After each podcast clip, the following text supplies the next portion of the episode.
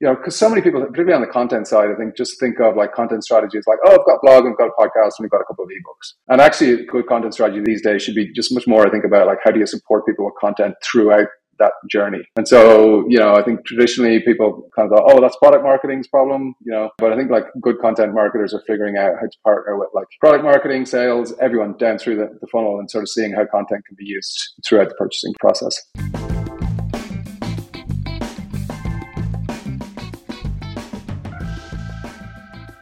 Hi, and welcome to the Optimize podcast. My name is Nate Matherson, and I am your host. On this weekly podcast, we sit down with some of the smartest minds in content marketing and SEO. Our goal is to give you perspective and insights on what's moving the needle in organic search. Today, I'm thrilled to sit down with John Collins. John is a content marketing consultant who partners with startups and corporates to build or reignite their content programs. John has led content teams at incredible companies like Ramp and Intercom, and before that, he spent a number of years at the Irish Times.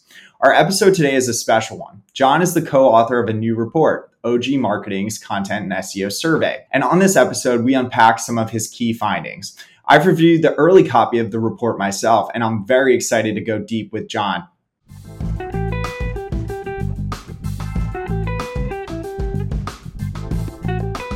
And this episode of the Optimize podcast is brought to you by Positional. If you don't know by now, my name's Nate and I'm one of the co-founders of Positional. And I'm really excited to announce that we just launched our content analytics toolset. This has very quickly become my favorite feature. It's one that I've wanted for the last 10 years, and it's really effective in identifying which pages on your site users might be having a low quality experience on. What we do is we track metrics like scroll depth, bounce rate, and time on page page to score your pages and then allow you to go deeper to see where within a piece of content, for example, which paragraph is causing people to leave or where, for example, you might want to add a call to action within that page. This tool set is called Content Analytics. It's our newest feature. I'm stoked about it and you should be too.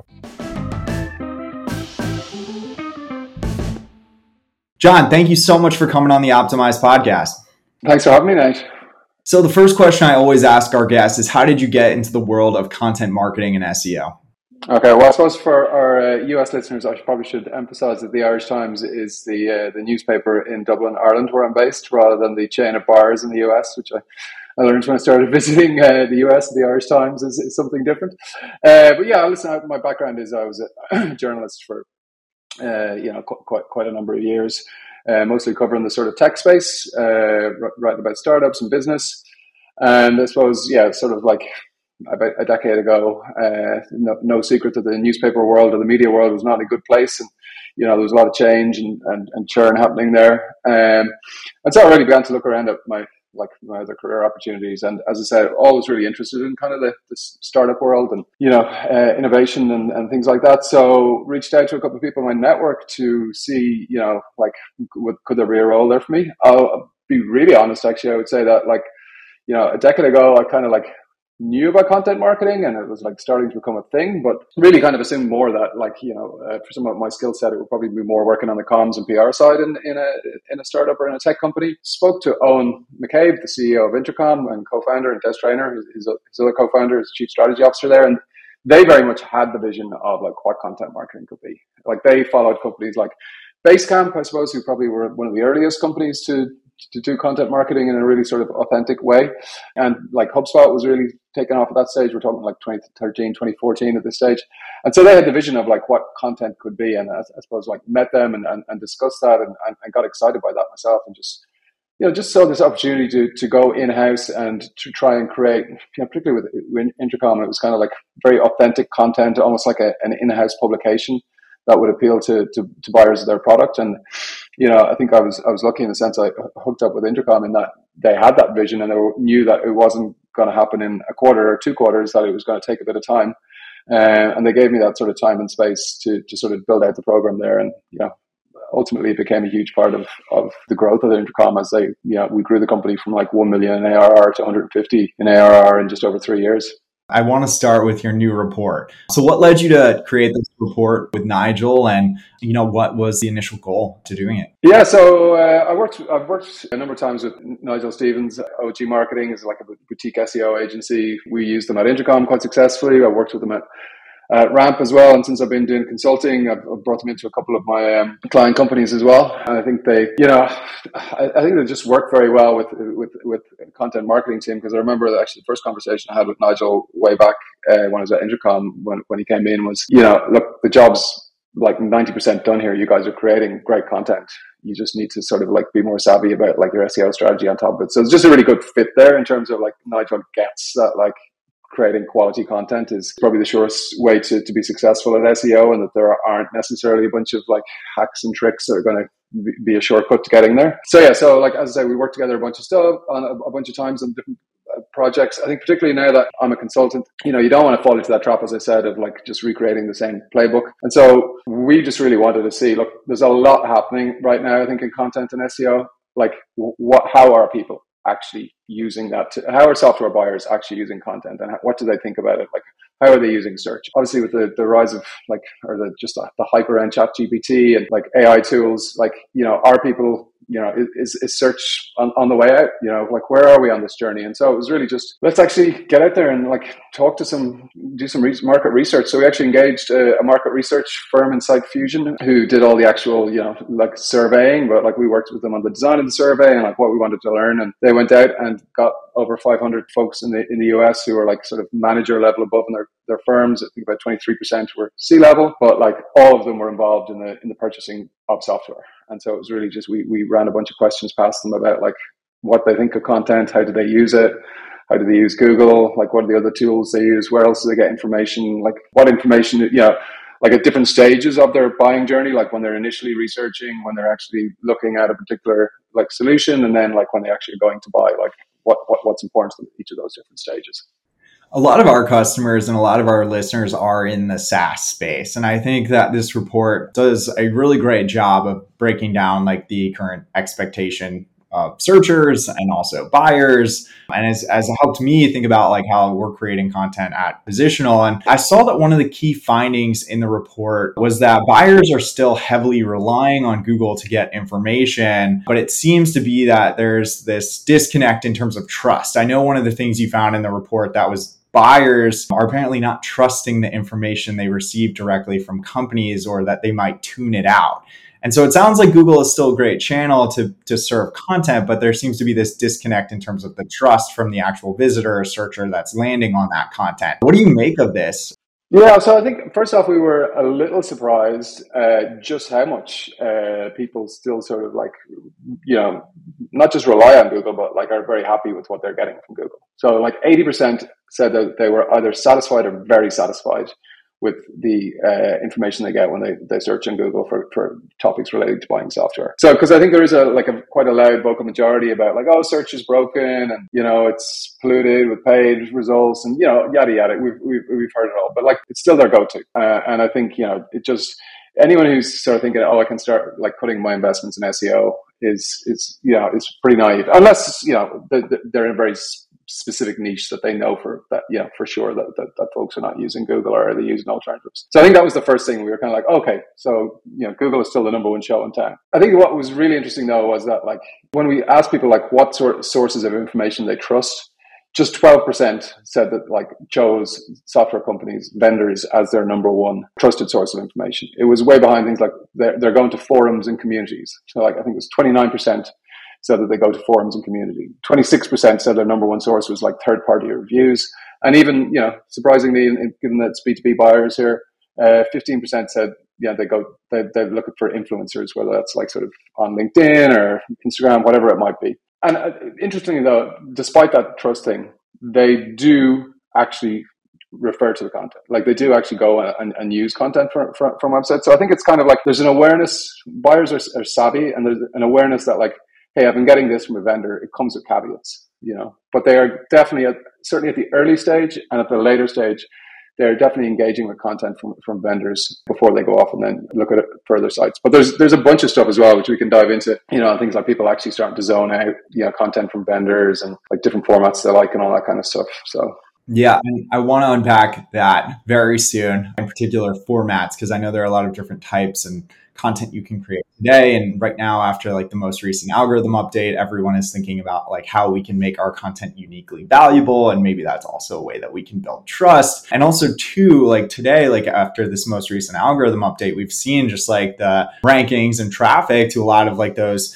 UGC platforms like Reddit and LinkedIn and Quora really surge. So it's clear that like Google too is thinking that like this is a result that searchers are looking for. But for those companies creating content on their websites, is there anything that they can do to like build trust or show that searcher that they their result can be trusted? Is there anything tactical we can do there? Yeah, well, I think like first off, you know, I think the, the, the that sort of jaded uh, tactic of like, hey, I'm gonna like, you know, a CRM vendor, and I'm gonna publish an article on my on my blog about like, you know, top CRM vendors, and oh, guess what? I'm gonna make myself number one. I mean, that you know, for a start, you can generate those articles with AI really easily, um, and so it's actually it's going to be super competitive. All your competitors are probably running that jaded playbook. And I think like what, what came through in the survey was people see through that, right? So there's a demand and, and people are talking about it that they want to see more like sort of independent, objective information on things like how does this software integrate with my existing platform? How does it compare with competitors? You know, and not, I think like, you know, I think there's an opportunity there to be very open about like, hey, we have like, uh, we have a CRM uh, and this is how we compete. You know, we're designed for agencies. You know, we, we are not the CRM that's all things to all people. And I think too many people try and do that, particularly because they think that like any traffic they can get from search is going to be good. But you know, at the end of the day, you've got to you've got to attract relevant buyers or qualified buyers. You know, it's not just any traffic will do.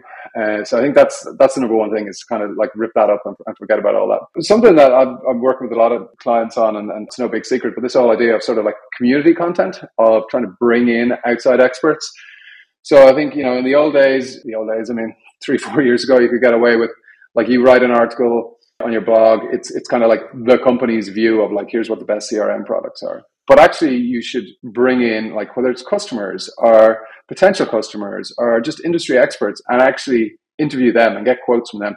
Like run surveys, you know, like if you've got an email list, why don't you actually survey people and go like, you know, what's, what is the, the, the key feature of this, of, of not our software, but just when you're making a decision, or you know, it doesn't even have to be that far down the funnel where you're talking about your own product, but it could just be like, you know, creating thought leadership content in your space, but bringing in those outside voices that you're facilitating the conversation. I think that's huge, huge way to, to build trust and become sort of seen as an expert in your area. Yeah, and you're making your content uniquely valuable by doing all of those things. And I've never been a journalist, but I know you've worked in like a newsroom and it seems or sounds like a lot of what you've described is actually how like a, a journalist would go about creating a piece of content. Like, does that feel right or fair? Yeah, I think like you know, I know we're going to talk about sort of quality as well versus quantity, and I think you know that that that is sort of like one of the things that people can take from the that editorial or journalism world is, you know, by actually going out and talking to to subject matter experts, which you know don't always have to be in house in your own company. They can be like industry experts, third parties, customers, whatever it might be. But actually, yeah, that's that's exactly what journalists do. They go they go and talk to those folks and research the topic. So it's a bit more like almost create magazine articles, you know, sort of like you know, where you've got a bunch of voices and a bunch of opinions on a topic, rather than sort of like in the old days, it was it was more like a news article. It was just like here's one voice, or here's like you know the writer's interpretation of what's happening.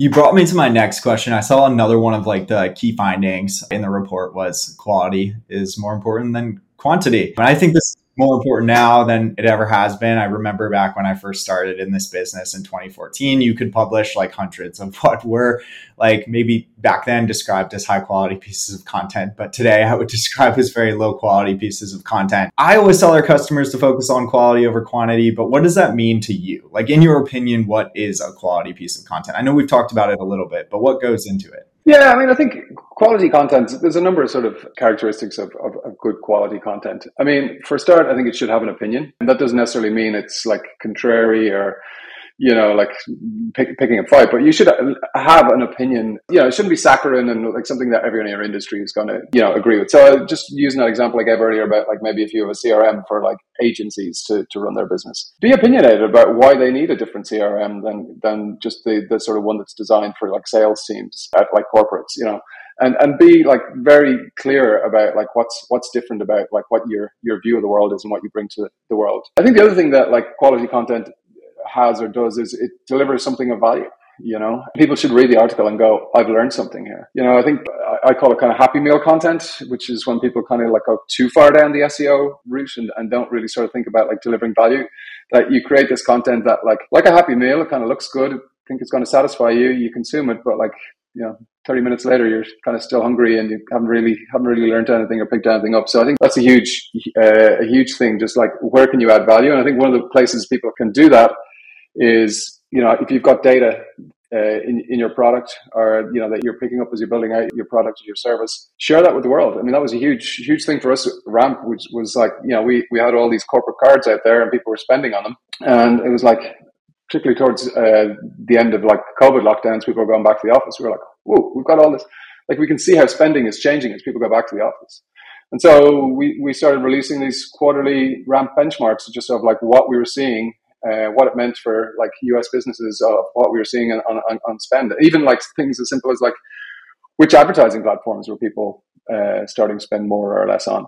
And you know that that was just super valuable content. Again, not the kind of stuff that you're going to knock out in a couple of days. They're big, but it goes back to that quality versus quantity piece. They're big set pieces but you can repeat them every quarter and, and, and, and then you start to have this data set that you know has even more value over time. But i think you just you got to figure out what, what that is for your particular client or your particular business like what what does what is going to deliver some value in, in the space yeah, I love data driven content like surveys, reports, studies. Uh, this was something that we did heavily at my first company. We were coming out with a new piece of data driven content every two weeks, which is a, an incredible clip. But, but they're fantastic for so many reasons. Like, one, you can insert yourself into like the news and press and get coverage in a very natural and non promotional way, which shows your brand as an authority or thought leader in the space. Two, you get an incredible number of backlinks often when done correctly. And three, uh, you can then take that data and weave it into all of those other pieces of content you're creating to like further tell that story and make them uniquely helpful. So I totally agree with you there that like all of the listeners should be thinking about data driven content, or at least that's what I call it here in 2023. And that is just one format of content right? But I know in your report you mentioned a few times that like formats are changing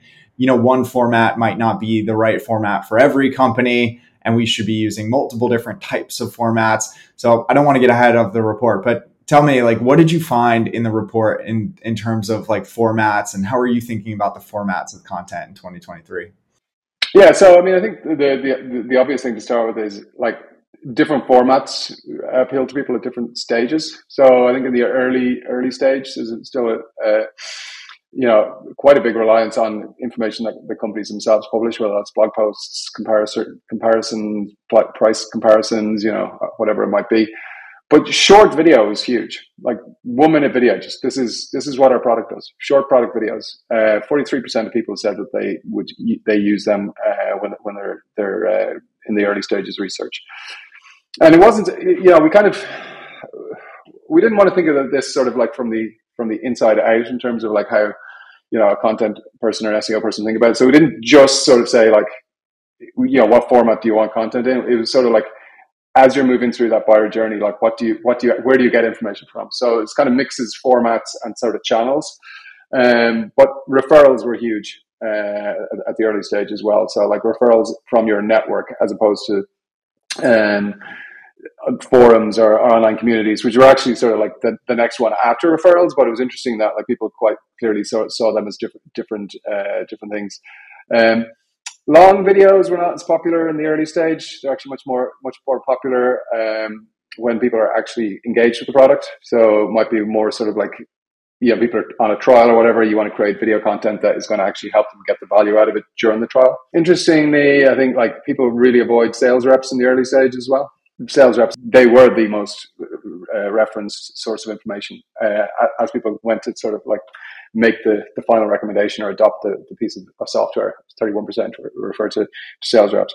It was just a, a, and just some other stuff that came out. I think long form content is just not really, you know, what it was before. A lot of feedback in terms of like, I suppose the quality of long form content that it's too long, it's hard to navigate, you know, so I think people are looking for more snack size. What was interesting as well at the early stage, it was quite clear there were some clear winners. As I said, that, that, that sort of like short video being, being a real, real one that I would be like, if you don't have a short, like one minute explainer video about what your product does on your website, you're totally missing a, a trick. But it was interesting later down as, as in the, in the funnel, in the purchasing process, it's a broad range of like formats. And so actually, I think the, the, the, takeaway for us is like, give your buyers choice, you know, because so many people, particularly on the content side, I think just think of like content strategies like, oh, I've got a blog, I've got a podcast, and we've got a couple of ebooks. And actually, a good content strategy these days should be just much more, I think, about like, how do you support people with content throughout that journey. And so, you know, I think traditionally people kind of thought, oh, that's product marketing's problem, you know, but I think like good content marketers are figuring out how to partner with like product marketing, sales, everyone down through the, the funnel and sort of seeing how content can be used throughout the purchasing process. Yeah, I think the takeaway for our audience here is that depending on the stage of the funnel, the type of content should and will change. And also that content as a team is a very cross functional team with other parts of the org. Does that seem like an accurate statement to you? Totally, totally. And I think, like as we said, like it really became obvious in, in, in, some of the other questions, which people can see the results on the OG marketing side, that you know there's definitely like opportunities down funnel to try and be a little bit more objective and make a clear comparison, like comparison content, or even like sort of almost technical content of like how does this software play play with the rest of my stack. There's like huge numbers of people looking for that kind of information, so it's saying that they're not currently getting it from from what they see out there. Yeah, and I know in the report you talk about like avoiding sales reps, as it seems like that's something that software buyers are looking to do. Personally, I don't mind talking to sales reps, but I know that in certain spaces, like especially like developer tools, like that target audience never wants to talk to a sales rep. Uh, does that make like content SEO like an even more important channel over like the next few years? Do you think that trend will continue? It was interesting, yeah, like because we kind of thought, oh, you know, particularly with so much talk about product like growth these days and like you know there's a huge opportunity there with with content and seo that like kind of the sales rep is, is, is you know days are numbered. But it was quite interesting. Yes people definitely avoid them in the early stage. They're like one of the lowest ranked sources of, of information. But when it came to the actual decision making process they were the the leading referred to source of information. Now you could argue that like particularly the way that like funnels, sales funnels and stuff are set up nowadays. That have you tried to buy a B2B SaaS product recently without talking to a sales rep? You know, like that so many companies set it up so that you have to talk to a rep unless you want like just the very basic plan. That maybe part of this is just that's the reality in the market right now. But also I think it's it's I think probably when people get to that stage where they're actually committing to buying a product, they probably do want to talk to someone from the company and just seal the deal. But I, th- I, think like in the early stages, they don't want to be bothered. Hard to know where this is going to go in the future. Definitely, like we saw a bunch of stuff like that. As I said, people are starting to use AI and are comfortable using AI to, to do research. I think again, it just goes back to that flexibility of like on your buyer journeys, rather than thinking of buyer journey as like a route that you want to force all your leads down, think about more like a model for how they can do it, but like always give these sort of like opt outs or like opportunities that they can literally put their hand up and say, Hey, like I'm ready to talk to sales now, or, you know, I just want to get this thing done. That's really interesting. So it sounds like sales reps are not the leading choice of information very early on for SaaS companies, but then they're a critical source of information further into the buying process. And I know when I do our demos, like whenever someone comes to me and says like, hey, I've read your blog, or even like I've read every article on your blog before I actually do the demo, I know that there's a much higher likelihood that we're going to convert that future potential customer. Just actually on that point, I would just add, like we actually did do a bunch of research at Intercom about like the impact of content because you know not not to change topic too much, but there's the whole attribution thing with content and SEO always. But like we we did research and found that actually customers who had engaged with content they generally like spent more, bigger ACV, and they hung around longer than people who come in through other channels and hadn't engaged with the content. And I think part of that is if you are particularly, you know, like you guys are doing, you're publishing good quality content. It's like here's our kind of view of the world. Here's what we think is is like wrong with the competition, etc. People are kind of primed and they're bought into the the sort of the, the, the worldview that they're going to get from your product, you know? And so I think they're just much more likely to be successful as, as, as customers. So I definitely think that's, yeah, it's if, if people have in, in, with your content, it makes the rep's job much easier. I think probably makes makes a different kind of sale somewhat than depending on like someone just clicked on a, a, a paid ad or something like that. Yeah, you know, I started my career in the consumer finances space. Uh, so I built like a comparison website for financial products. And, and while that's not SaaS, we actually found something very similar. Like we had ad channels, but by far, like from a quality standpoint, in terms of customer content, drove, you know, higher quality applicants, larger loan balances, better customers for the banks and financial institutions we ultimately served. And so maybe it's just like that person who's willing to like roll up their sleeves and actually learn or like find the best solution for them with content tends to actually be the best customer to onboard and work with across industry. I'm not sure. Yeah, it's kind of self-identifying. You know, if, if I actually have the time to, to, to engage with your content in a meaningful way, yeah, they're going to be that kind of buyer. Yeah, and speaking of formats, because I have to ask, like I know we've talked about like user generated content and reviews and third party content being really important in terms of building trust, and we've also talked about like Google's recent algorithm update and a lot of these platforms getting more visibility. Should companies themselves be creating user generated content? I know I saw someone on Twitter the other day joking about like company forums are going to come back as a result of this. Do you think that's important, or are there other ways in which we can add that layer of content or format to like the content we're creating on our site. Yeah, I mean, like it, it's it's funny things things always go full circle, don't they? You know, and like yeah, I'm old enough to remember those sort of like user forums, you know, like Novell user forums or whatever it might be. But like they were the early sort of like bulletin boards or like you know they were they were very independent you know they they they were hosted by vendors but it was literally people who were using that product networking together and yeah, I think we see some of that in Slack communities and stuff now. I mean, I think there's been some quite successful. There's a few, few examples of them in the, the, the, the fintech uh, space, for instance. You know, where people have there's off the ledger, uh, which is a, a, fintech community that's like sponsored by a vendor. So I think like yes, you can foster user generated content, but I think you have to be very, very careful as, as a as a vendor if you're sort of like just pushing it and it's kind of propaganda. Like you, you can you can host that conversation, and I think you should actively be thinking about how, how you can do that. But but be very careful that it just it, it comes across authentic and it's not just like a place for you to to push your your own messages. As far as reviews go, did you guys look into like reviews, like platforms like Trustpilot at all? Are they important?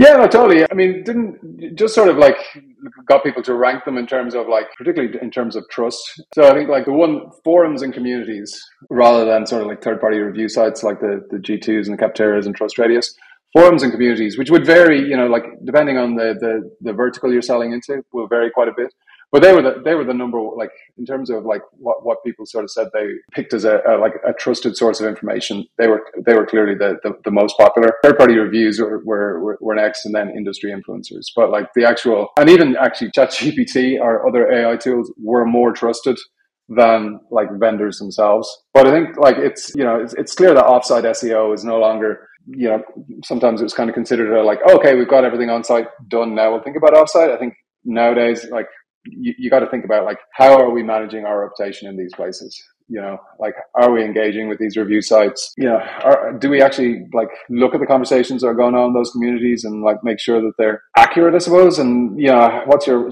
strategy in terms of engaging with people who might be like you know disgruntled customers all that kind of stuff? And i think it's it's it's kind of scary for some folks because like it's much easier to control stuff on your your own site but i think it's it's the conversation's happening so you you, you just have to you know you have to figure out a strategy of, of, of how to engage with that. And i think right now marketing that sometimes that who is responsible for that varies across teams. You know, there's like we see a lot of customer engagement teams, like we see community teams, sometimes content teams do it, you know. And so I think it's really, really important that you like you think about that. And obviously just like know your own space and where your buyers are and like what space you're in. Everything we're describing sounds really expensive or a lot of work, whether it's like creating fantastic data driven content or like moderating Reddit to know that like what people are saying about your product is actually accurate. Is like content marketing just gotten a lot more expensive because like the bar has gotten higher, like since you've kind of first started in this business? I would say that like you really got to like prioritize, and it goes back to that quality versus quantity piece. That like, look, you know, at, at, Intercom in like 2016, I, we, I, we were publishing on our blog like five times a week, you know, and so like, that's expensive. So I think like, you know, I would not be recommending, I don't like, I just don't like, we've way past that sort of like peak blog content. I certainly wouldn't be recommending that to folks. But equally, I'm like, I don't know. I think content's always kind of suffered from this, you know, because everyone can write.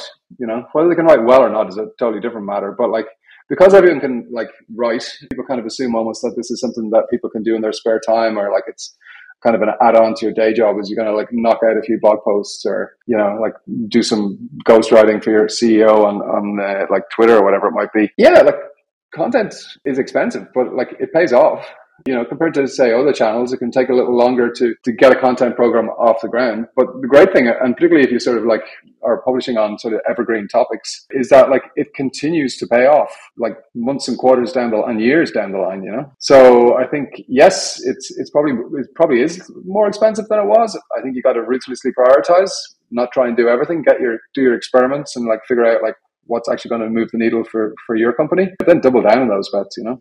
Should companies be doing this entirely in house, or should they also like hire agencies or freelancers to help them into these many different parts of the content marketing processes? Uh, well, of course, they should hire amazing consultants uh, that are available on the market. No, listen, I suppose there's, there's, there's a number of different things. It's like the strategy piece. You know, do you need help with that? Like some folks, like actually don't necessarily because they, they really understand their buyers and that they understand like the market, and so they probably need less help with strategy. Because I think that's that's the key thing I always say to content folks. Like when I have a call with a new client, I'm like, hey, can I listen to some like Gong calls or sales off calls or you know whatever. I just need to like I want to find out like how your your buyers are actually thinking about the the space and the problems that they have. So I think that's you know if if, if the founders or some early employees or whoever it might be really understands that, I think you don't necessarily probably need as much help with your strategy. Then there's just the, the content production piece, which as I said, you know, like everyone can write to a certain degree, but like you know, some folks just aren't as comfortable producing content, you know, doing it day to day. So I think like there's there's just so many good sources of like freelancers and folks out there that you can you can get to actually create content. But I think it's tough. Like you have to get the strategy right first, and I think that's that that goes back to that understanding of of, of the buyer. So yeah, I mean, I, I rarely come across content teams now that are fully in house there's always some element of like whether they've got an SEO agency or they've got like you know someone maybe helping you produce a podcast because it's like it's a, different medium that like has different requirements. So yeah, it's it's it's pretty rare to see everything in house these days. And as far as like competition goes, would you say that like content marketing today is the most competitive it's ever been or not? It's competitive in the sense that everyone's trying to do it, but it's amazing how bad much bad content there's out there. You know, like there's just a an ocean of really mediocre content that's not getting consumed. And I like, you know, kind of had that feeling when I was in house because you'd obviously be looking at like what's out there. But like as a consultant, when you when you have to do a sort of competitive analysis, you know, like I have right now, I have like a couple of clients in fintech, I have like a vertical SaaS, and I have like an energy company. So I'm kind of looking at like content across a bunch of different fields, and it's kind of surprising. Like the the quality, the good stuff really stands out because it's actually relatively rare. So there's a lot out there, but would I say it's competitive in the sense it's hard to, to break through? Not really if you, you approach it in a sort of a, you know, a, a strategic and sort of systematic way.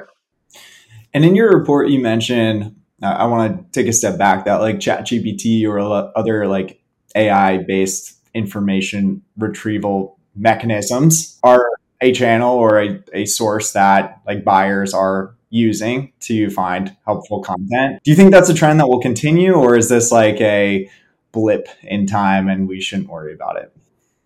No, I think it came through pretty pretty clear that like people are already using it, and like uh, probably around a third of buyers say that they they they, they use it right now. I think it came pretty clear in the comments from people though that like we're in that sort of early phase and people see that there's potential here, but they're still trying to figure out how to apply it to their businesses. So look, I think it's it's it's like any sort of and you know, it's not necessarily that new a technology, but it's it's the, the mainstream availability of it is, is new and I think there's going to be all sorts of interesting applications of it.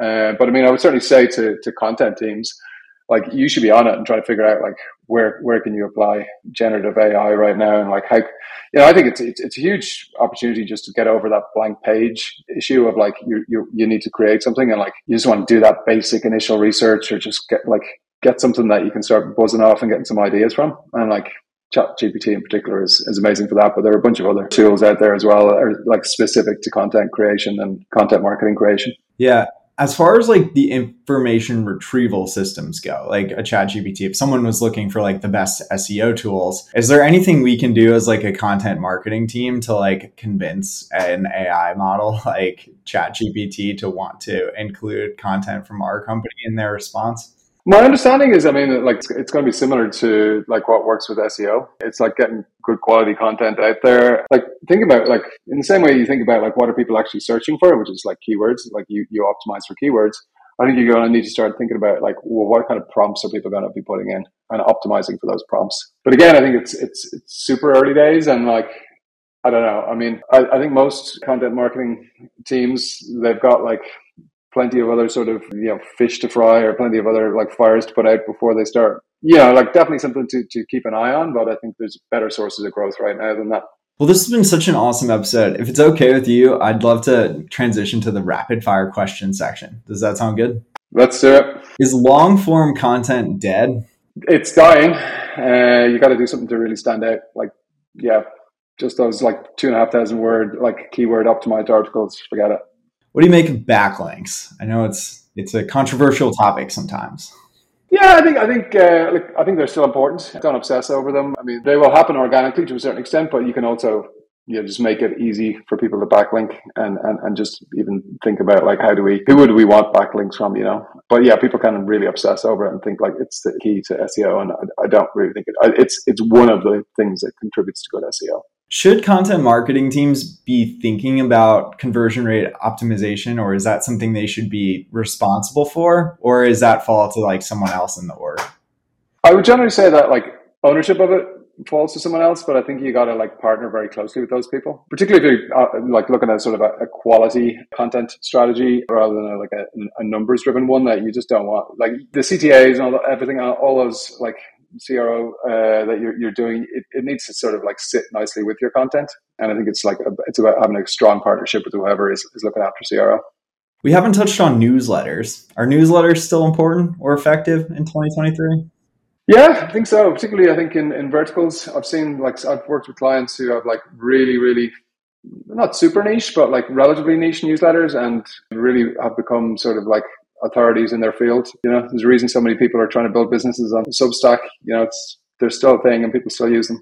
AI generated content. I know you mentioned it was helpful to getting up past that blank page. Is it something that we should be using to create content on our websites?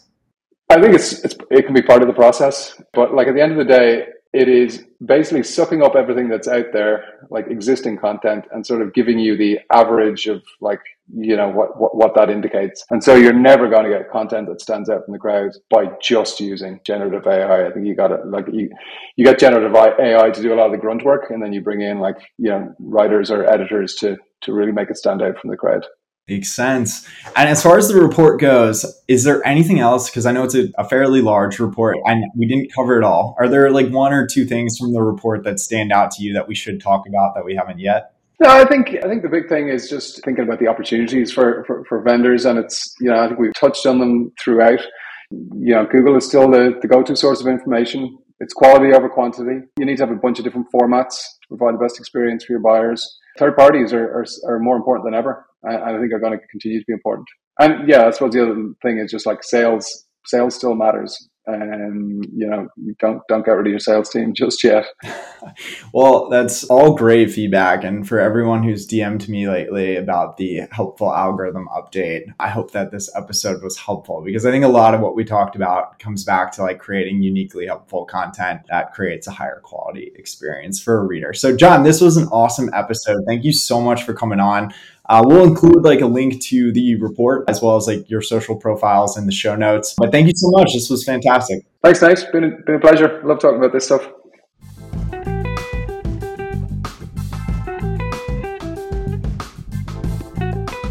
This episode of the Optimize podcast is brought to you by a special sponsor. If you're anything like me, you've probably got a lot of content that's not very well optimized, and it can be a total pain in your butt to optimize it and ultimately get it to rank better in search. And that's what Positional does. Positional has an incredible tool set for everything from content optimization to technical SEO and planning your editorial calendar. And if you don't know by now, I'm one of the co-founders of Positional and I'd love for you to check it out.